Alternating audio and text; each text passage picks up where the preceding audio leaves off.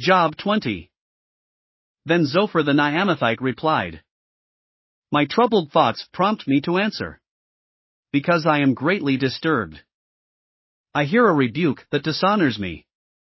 And my understanding inspires me to reply. Surely you know how it has been from of old. Ever since mankind was placed on the earth. That the mirth of the wicked is brief. The joy of the godless lasts but a moment. Though the pride of the godless person reaches to the heavens.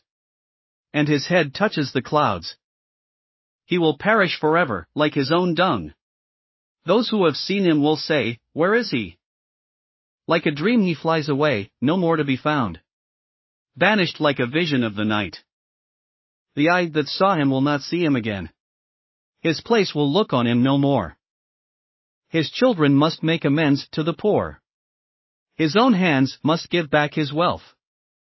The youthful vigor that fills his bones will lie with him in the dust. Though evil is sweet in his mouth, and he hides it under his tongue. Though he cannot bear to let it go, and lets it linger in his mouth. Yet his food will turn sour in his stomach. It will become the venom of serpents within him. He will spit out the riches he swallowed. God will make his stomach vomit them up. He will suck the poison of serpents. The fangs of an adder will kill him. He will not enjoy the streams. The rivers flowing with honey and cream. What he toiled for he must give back uneaten. He will not enjoy the profit from his trading. For he has oppressed the poor and left them destitute. He has seized houses he did not build. Surely he will have no respite from his craving.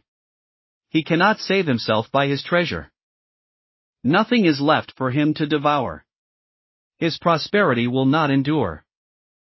In the midst of his plenty, distress will overtake him. The full force of misery will come upon him. When he has filled his belly, God will vent his burning anger against him and rain down his blows on him.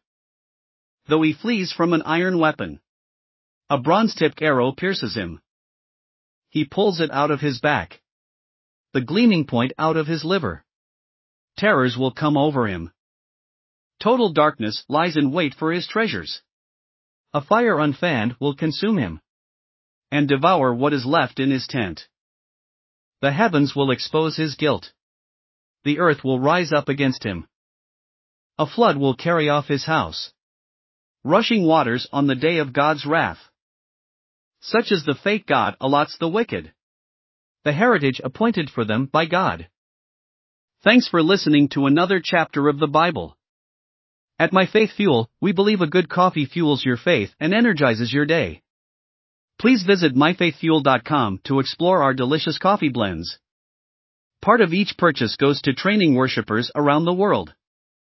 Thanks for listening.